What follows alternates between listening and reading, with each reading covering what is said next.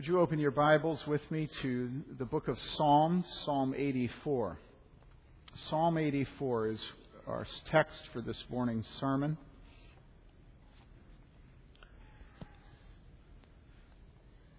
Psalm 84.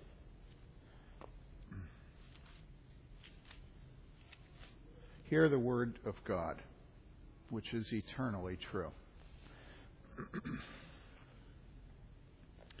For the choir director, on the Gittith, a psalm of the sons of Korah. How lovely are your dwelling places, O Lord of hosts! My soul longed and even yearned for the courts of the Lord. My heart and my flesh sing for joy to the living God. The bird also has found a house, and the swallow a nest for herself where she may lay her young. Even your altars, O Lord of hosts, my King and my God. How blessed are those who dwell in your house. They are ever praising you. Selah. How blessed is the man whose strength is in you, in whose heart are the highways to Zion. Passing through the valley of Baca, they make it a spring. The early rain also covers it with blessings. They go from strength to strength. Every one of them appears before God in Zion. O Lord God of hosts, hear my prayer. Give ear, O God of Jacob, Selah. Behold our shield, O God, and look upon the face of your anointed. For a day in your courts is better than a thousand elsewhere. I would rather stand at the threshold of the house of my God than dwell in the tents of wickedness. For the Lord God is a sun and shield. The Lord gives grace and glory. No good thing does he withhold from those who walk uprightly. O Lord of hosts, how blessed is the man who trusts in you. This is the word of God, and it is eternally true. This is a psalm of pilgrimage, a psalm for the journey to the temple of God. Now, you know in the Old Testament, in the prophets, that often Israel is faulted for not worshiping God where they are commanded to worship Him, but rather going to other places. Sometimes these places are referred to as the high places. Uh, you know that when Jesus had that scene with the Samaritan woman at the well, that when she wanted to turn the attention off herself, she turned her attention to the issue of what was the proper place to worship. And this was a real argument. The Samaritans were sort of uh, mongrelized Jews. They had intermarried with other peoples, and, and so they were very proud of having their own place of worship and not having to go to Jerusalem. And so, what you see in Scripture is that in the Old Testament, God is very specific in His command, saying what? Saying that we are to worship God where? In Jerusalem. And not just anywhere in Jerusalem, but actually in the temple. Now, did everybody submit to this? No, people felt that they ought to be able to worship God where they wanted to. And so often they would set up an altar or they would set up a high place near their home so that they could bring some of the holiness and some of the, the cult, some of the religion to their home area, and this would make their home area a, place of greater pride. But the godly people did what? The godly people went on pilgrimage. And they made the journey. It was inconvenient. You know, why can't we have our own temple? Why can't we worship where we want to? This is our home. Let's have a temple here. Well, no, the godly people went on pilgrimage. And when they went on pilgrimage, it was exciting because they were going to the center of worship. They were going not to the palace of the king, but to the palace of God. And this was a time of great excitement and anticipation and hope. Now, as I was preparing to preach to you on this, I was thinking to myself, well, this is kind of a hopeless endeavor. Because there's absolutely nothing analogous to our lives today. When do we ever look forward to making a pilgrimage to the place where we worship? You know, if our cars are characterized by anything on the way to worship on Sunday morning, it's typically fighting over how late the, the father or the mother made everybody, or who doesn't have the proper shoes, or who forgot their Bible, or something like that. I wouldn't say that our cars generally are characterized by joy on the way to worship. And probably part of the reason for that is that we can get to worship so quickly. Now, why do I say that? Well, um, I'm I'm sure that having a long commute is for many people a very obnoxious thing. But there is one good thing about having a long commute, and that is it gives you time to settle down from what just happened. And by the time you get home, if you're driving from Chicago the whole way out to the western suburbs or riding on the train, you have enough time that you can forget about the past and begin to anticipate the future. Whereas when I come home, I walk from my bedroom down to my living room. And that's not quite enough time. My wife is laughing harder than any of you. now, it is true that some, sometimes I work at the church office, but even that's not enough time. It's what, six minutes, seven minutes? And so there are some negatives about having the temple so close to our homes. And I refer to this place as the temple. Namely, you don't have enough time to forget what irritated you before you set off and time to begin to anticipate what's coming. But they would have days and you can imagine that maybe the first couple of hours, things, little catty comments going between them about who forgot what and whether they should go back or not, you know. Think of vacations. But then after a while, the journey becomes important. You begin to anticipate where you're going. Now, where does that happen in connection with God in our lives? Does that happen, for instance, in the final two to three years of an old person's life? You know, they're about to enter into the presence of God. Can you see them anticipating it? And can you see their faces becoming radiant as they prepare to enter heaven? No, that's not really what it's talking about here, is it? Although you can make application to that. It's talking about an actual pilgrimage. If you ever drive out in the country, you'll see these little shacks someplace, little groves of trees where typically Wesleyans used to have revivals. They used to have summer camps that were entirely religious.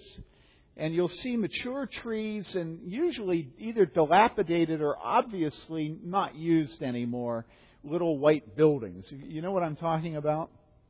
And so even in this century, well, look, you'll see them. Even in this century, we have had this habit of going someplace out on the west coast. Uh, there were uh, there were there were camps, and there still are camps like that where they have speakers. Um, some of our students who have been here have worked at summer camps like that on the East Coast. Um, but I doubt if there's one person here who has actually gone to uh, the equivalent of, of summer uh, worship and fellowship camps this year, where for a week the family would set time aside to devote themselves to the worship of God. Maybe there is somebody, but I doubt it. So, what do we do? Well, given as how I'm who I am, I'll tell you what we do. You know what we do? Yesterday, I spent a number of hours right here at the field. I was getting my volunteer time in. There was something called a hackers tournament put on by the Bloomington uh, Soccer Club. And it's games on a miniature soccer field, three on three and there were little kids that weren't yet five years old, and there were adults who were significantly older than I am. And of course, they were age segregated. You didn't have me, you know, fighting. You know. And it was interesting to work there. But what I particularly noted was that surrounding the perimeter of the whole thing, there was something like 135, 140 teams. All right? Surrounding the whole perimeter of the park were what? Tents. They all had tents. There were tents everywhere. Now, you know, not tents that you take backpacking. These were tents that were four poles. You buy them at Sam's or Walmart or something, and they have a thing over the top. And boy, you needed them yesterday. And then there weren't just tents. What else was there? Well, there were these uh, like uh, um, traveling coolers you know, big, heavy things filled with food and ice and, and liquid that you lift up a handle and, and, and, and you, you drag them behind you. All right, so there was food. And what, what else was there? Well, there were grills and there were lots of chairs and there were blankets and there were babies and there were cribs and there were strollers and there were radios and there everything you could possibly want for a pilgrimage. And what do we have pilgrimages for today? Oh, come on. Am I the only one that's supposed to be dumb? Thank you, Woody. Come on, you guys. Y'all know what tailgating parties are, right? Where does America make her pilgrimages? To her gods. All right, now I'm beginning to meddle, right? Come on, admit it. Sports is the center of the cult of America. Am I right? Am I wrong? Who are our gods? Michael Jordan. Any idiot knows this. Only smart people who have been educated don't know it. Michael Jordan was called divine frequently in articles.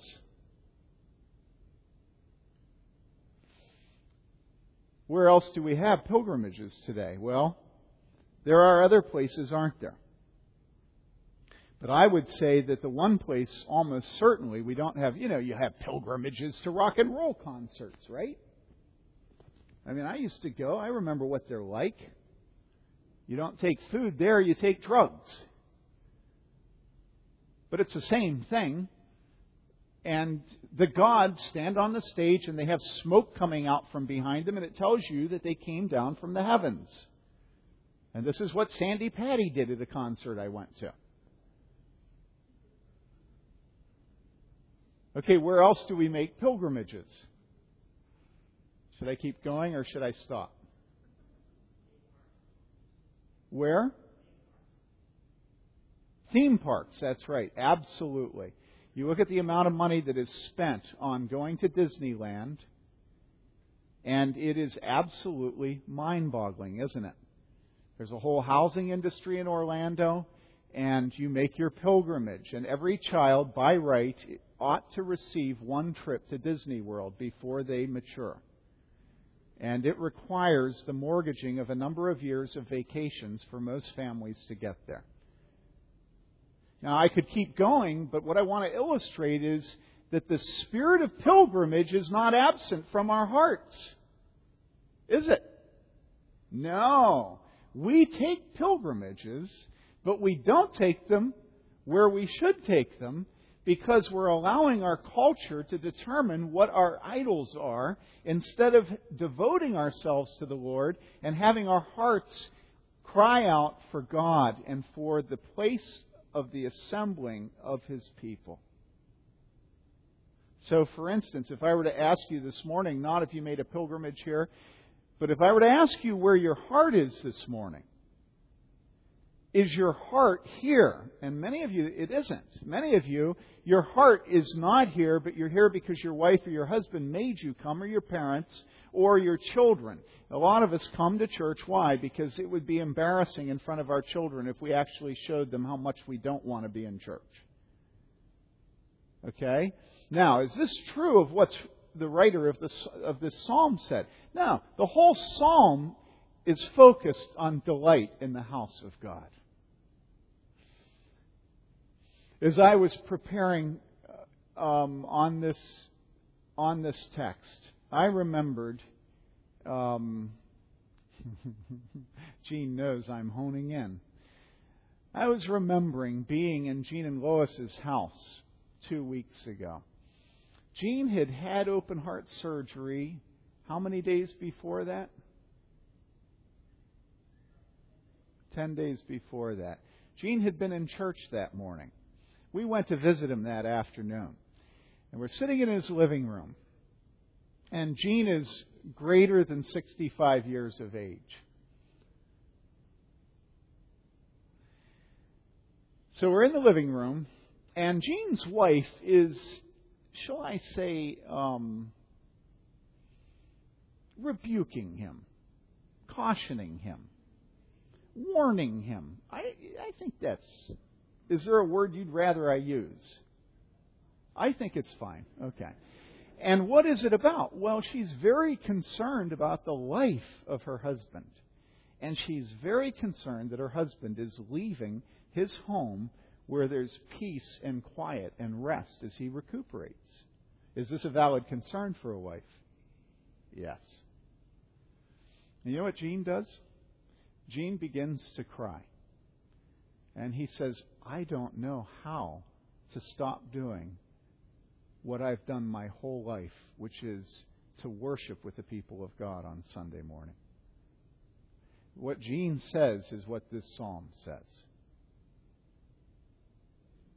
He didn't say it, but it was very clear to his wife and to me and to Dave and the other people in the room. It was very clear that if Gene had a choice between dying and worshiping, and to worship meant he had to die, he would choose death. It's very clear. Am I right about that, Lois? It's absolutely clear.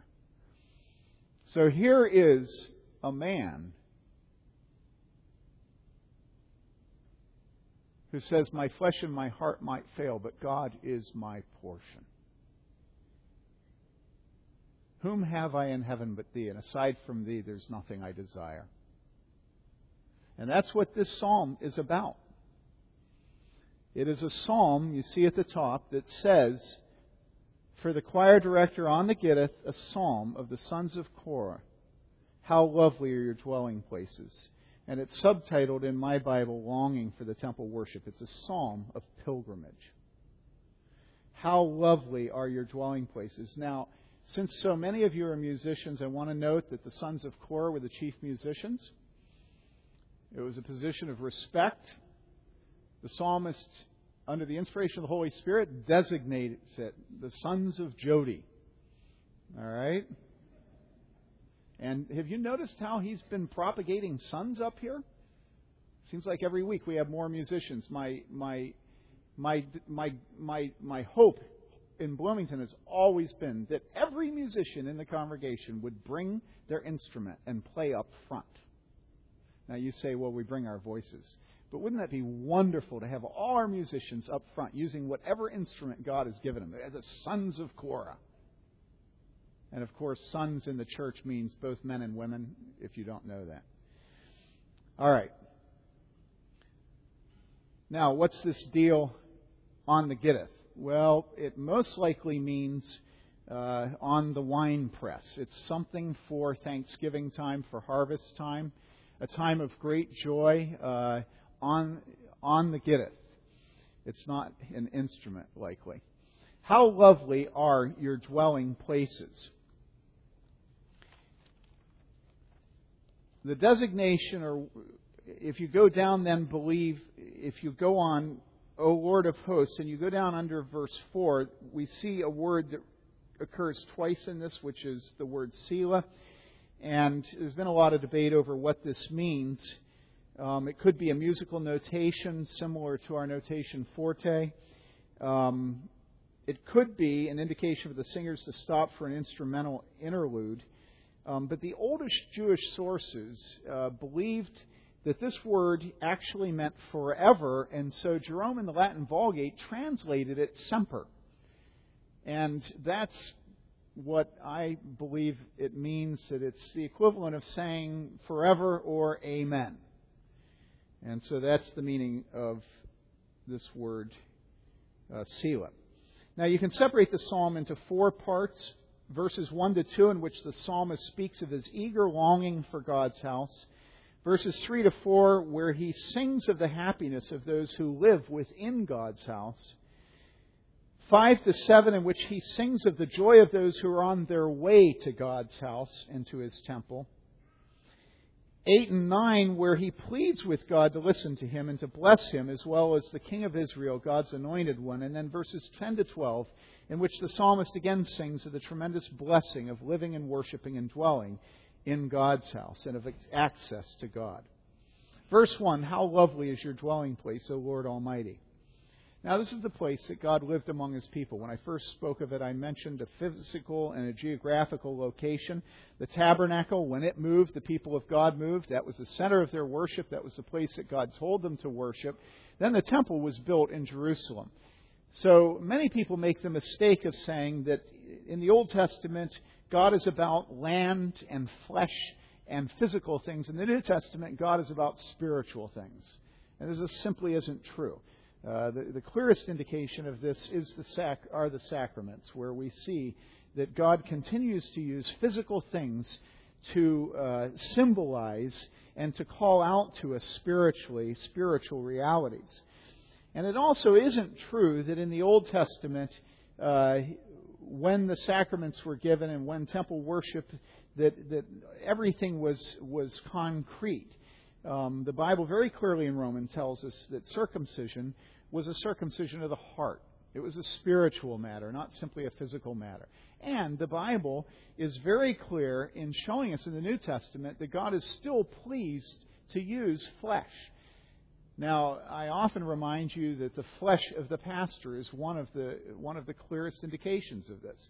God could have had you have entirely spiritual beings like angels do the preaching. But God chose to use jars of clay, men who are faulty and sinners and wicked, to preach to you. Well, the same is also true of buildings. It's not unspiritual to have a building today. And uh, I think that's something that we have to get over. We say, well, you know, those who worship God now worship Him in spirit and in truth, as if that means we can't worship Him physically. Many of you believe that, and that's why you don't ever lift your hands and you resent having to kneel. You know, you, you think that there's just really something unspiritual about being physical in worship. I remember when I came to another church in this community and I, I began to lead that church as senior pastor that uh, they would never stand at the beginning of worship. You know, worship would begin without a call to worship and just with some singing, and it would sort of progress, and the people didn't stand. And it was just incomprehensible to me that we would enter the presence of God and sit there. Does this make sense to you? You know, well, in point of fact, when I brought it up in a staff meeting, the music director said that uh, people really are more comfortable sitting. Now that's a joke. You should have laughed. That is what he said, but it is funny. You should laugh. Imagine if the Queen of England walked in this room and we just sort of slouched in our chairs. Now you say, well, yes, but we're not really in the physical presence of God, and so it's really our hearts that matter. You know something? The hearts and the body are always in, intimately related. Do you know what I do as a discipline? As a discipline, when we pray, when I'm someplace where I'm praying, you know what I do? I don't know if any of you have ever noticed this, but I don't. I, I need a chair.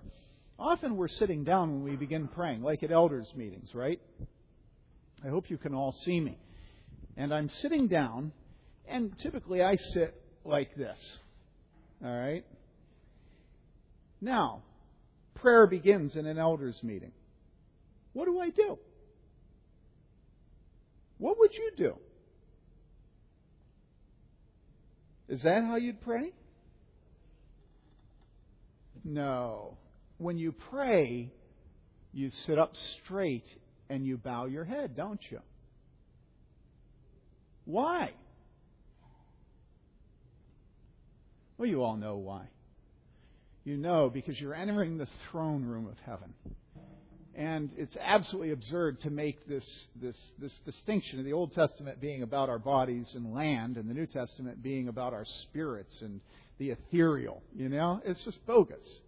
The New Testament bodies matter, Old Testament spirits matter. Don't make that dichotomy. There's, there's some truth to it, but don't, don't think that way. Bring your bodies to worship. This whole thing is about pilgrimage. Pilgrimage involves what? Pilgrimage involves what?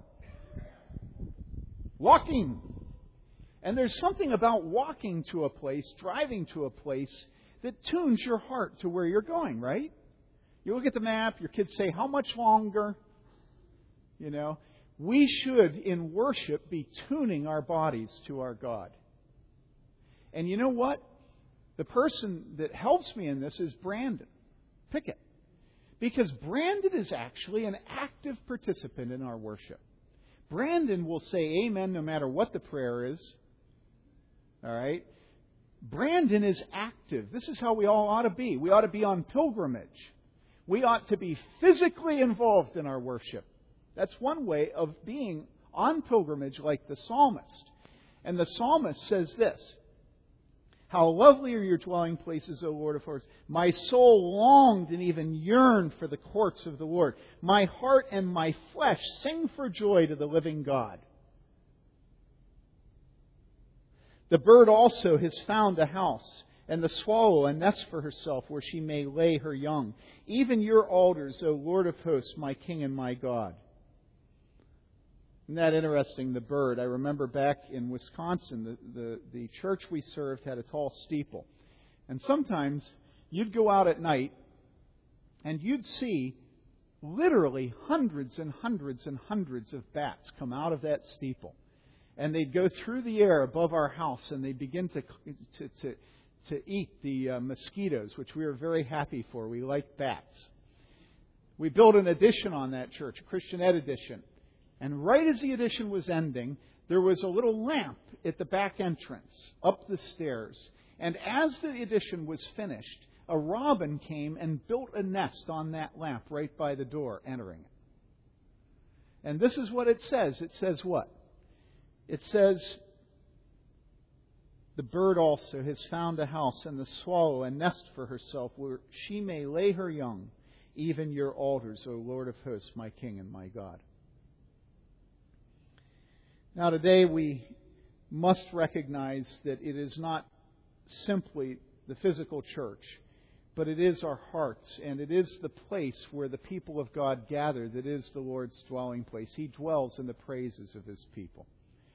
And so this must be a spiritual reality.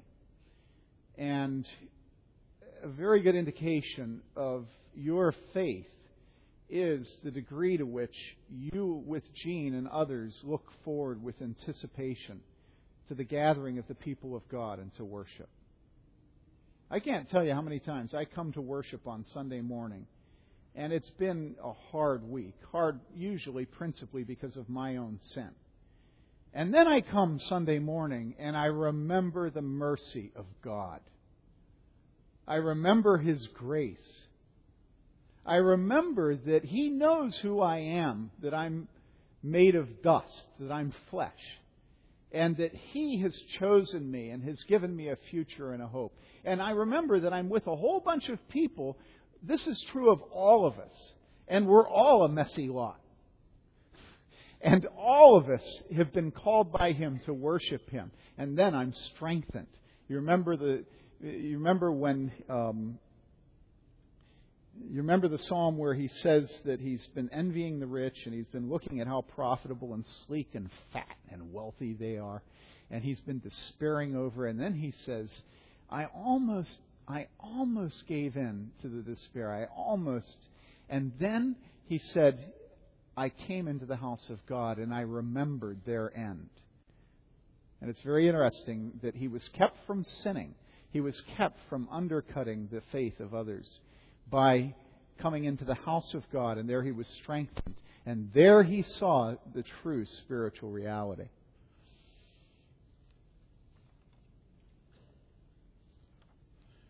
Blessed are those who dwell in your house, they are ever praising you. Blessed can be translated happy. And it seems that this is likely uh, some reference to those who work, whose work kept them at the temple, the priests. But obviously, this has to do with those whose hearts live next to God's heart. Um, and this is where I want to explicitly quote. I've been making allusion to it earlier in the sermon, but I want to quote directly John Donne's hymn to God my Father in my sickness, where he says this. He says, Since I am coming to that holy room, where with thy choir of saints for evermore I shall be made thy music. As I come, I tune the instrument here at the door, and what I must do then, think here before. Don't ever let any doctors or nurses or intensive care unit, don't ever let any pain, don't ever let the pride of those who are dying keep you from working to prepare their hearts to enter the presence of God. It's amazing the things that conspire to keep us from speaking of eternity to those who are dying.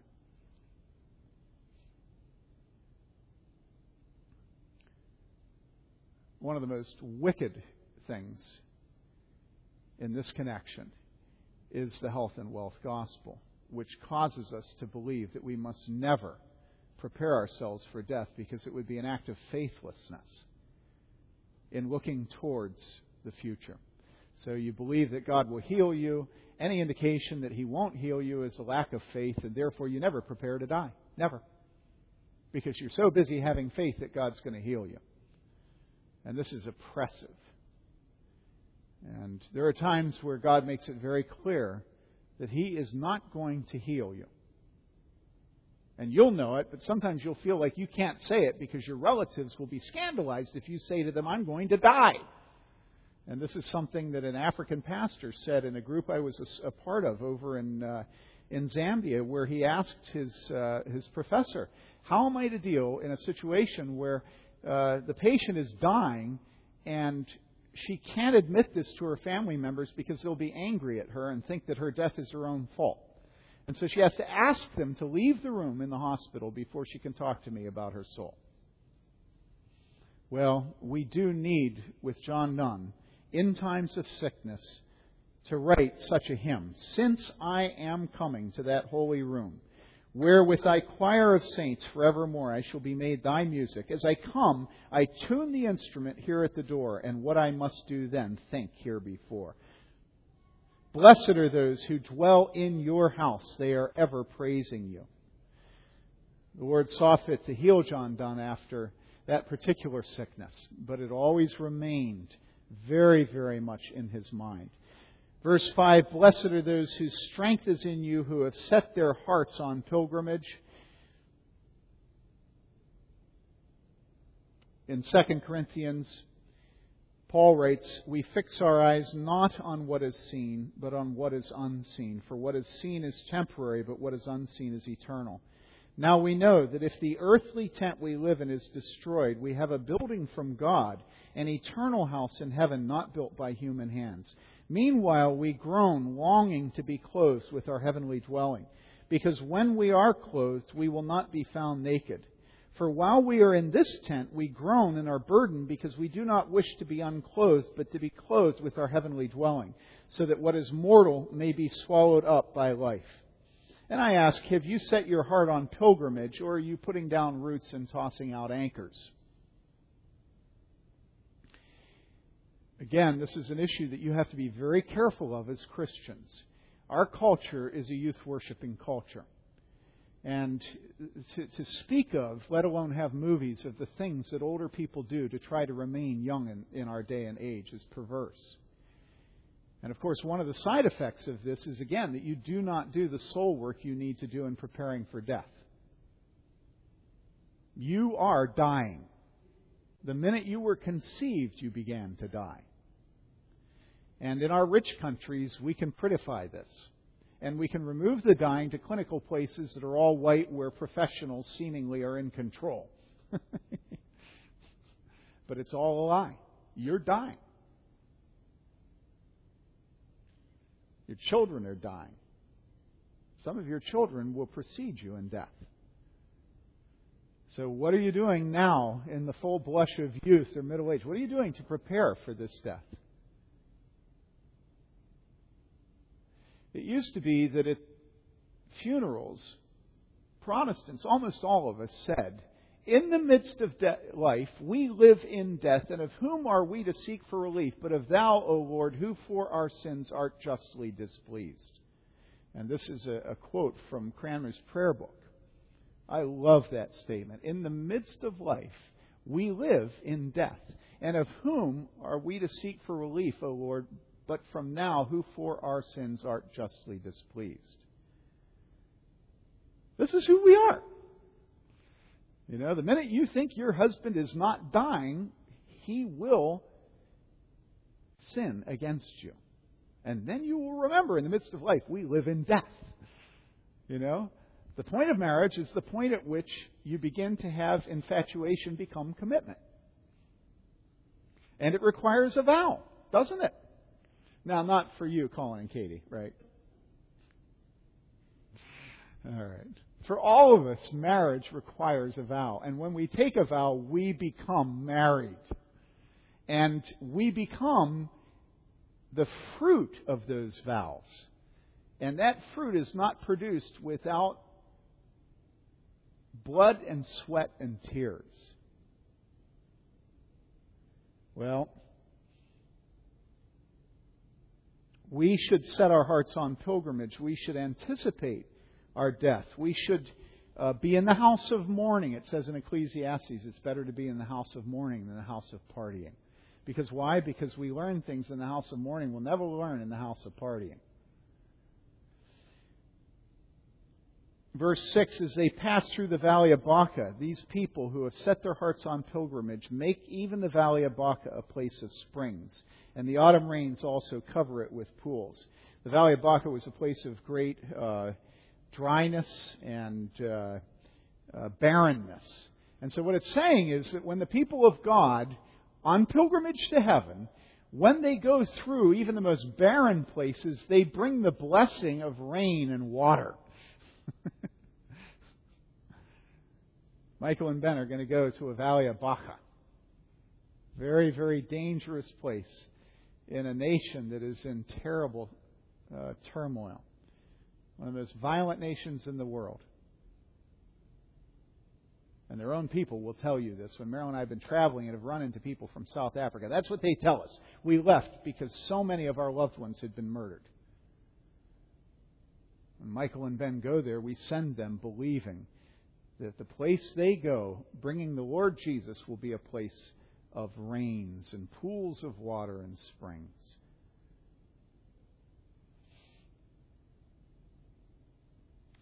when I was in Wisconsin, I had uh, a woman in my church named Connie Pease, whose mother all of a sudden had lived next door to her in her house, all of a sudden had a stroke and was uh, incapacitated and had to go in the county nursing home. And there, the county nursing homes are the homes you want to be in. But they're still dreary and abysmal places. And when I went to visit Frida, uh, her daughter, Connie, was there constantly, constantly visiting her mother. Well, a lot of people go to a nursing home and visit their relatives, but the thing that was beautiful about Connie is that she'd go up and down the halls. She'd stop, she'd know the name of every person in the hall, and she was springs of water in the valley of Baca. So God blessed the entire nursing home by having her mother have a stroke. And it was a sad day for the nursing home when her mother finally died because Connie kept going, but not as frequently. And so the springs weren't as, as, as, as abundant. They go from strength to strength till each appears before God in Zion. In Proverbs 4:18 it says, "The path of the righteous is like the first gleam of dawn, shining ever brighter until the full light of day." From strength to strength. You may not feel that you're going from strength to strength. You may feel you're going from strength to weakness. But remember, God uses difficult things in our life to make us stronger. And I remember last night reading this letter of my father, him talking about how much strength and joy had been brought into their home by their son getting leukemia. Those of you who have lost little ones and who have had faith as you went through that know how God has used that. And even the death of loved ones causes you to grow stronger. Or, particularly the death of your loved ones causes your strength to grow stronger. Hear my prayer, O Lord God Almighty. Listen to me, O God of Jacob, Selah. Look upon our shield, O God. Look with favor on your anointed one. This would be calling down God's blessing on the king. Uh, it's a natural for people to be identified with their, the leader of their nation. And then this verse that is so uh, popular uh, because of the song, but this is where it comes from. Verse 10 For a day in your courts is better than a thousand outside, the outside being supplied. Um, so, what do you want? You want to know Michael Jordan. You want to meet Thierry Henry. Uh, no, you don't. Um, what is your goal? Is your goal to be intimate with and in fellowship with the people of God as they gather? To be in the courts of the Lord? For the Lord God is a sun and shield. The Lord gives grace and glory. No good thing does he withhold from those who walk uprightly. O Lord of hosts, how blessed is the man who trusts in you. One final application. The principal place that this goes on for us is not in our quiet time in the closet at home. But it goes on for us when the people of God assemble. The church is the dwelling place of God. The bride of Christ is who Christ died to save. The bride of Christ is not you. You're a part of it. But the bride of Christ is the church. And so all this individualistic infatuation that we have today where we try to find churches that are so large that we can just be an individual and never have to look at the corporate group. All the desire that we have today to find a church that does precisely what we and our prejudices and selfishness want that church to do, whether it's in a building program, whether it's in the kind of music that's sung, whether it's in who is and is not an elder. All this stuff is a violation of a heart that's set on pilgrimage and that looks with anticipation each Lord's Day to gathering with the other believers, melding the hearts together in worshiping in worship and giving glory to God. And there will be an infinite variety of things that you'll find in your life that cause you to be alienated from the church. You know, the church did not see my grief and love me in my time of grief. The church uses too many small words. The church uses too many large words. The church hasn't given me what I want. All of these things are completely destructive when they take over our hearts of us being on pilgrimage and being able to pray this psalm. And it's always been Satan's habit to divide the church over penny ante things. Now, there are times you have to divide. The Reformation had to divide. There are churches which refuse to live according to Scripture. Those aren't true churches. That's not what I'm talking about here. I'm talking about where you're part of a church that is a true church and where you have all these little penny ante things, these petty uh, prejudices, these dislikes for people, you know. Can't they ever get to small group on time? You know, do they always have to have taco salad? Now, I'm using them because you can laugh, but there are things that are a little more serious than that and they can cause us to despise the church. You cannot live this psalm and despise the assembly of the people of God. The principal application of this psalm in your life, if you live this psalm, will be that you anticipate assembling with the people of God and worshiping Him. Now, how can you do it? You pray and you ask the Holy Spirit to put in your heart the spirit of pilgrimage and to love the church of Jesus Christ. It's a choice.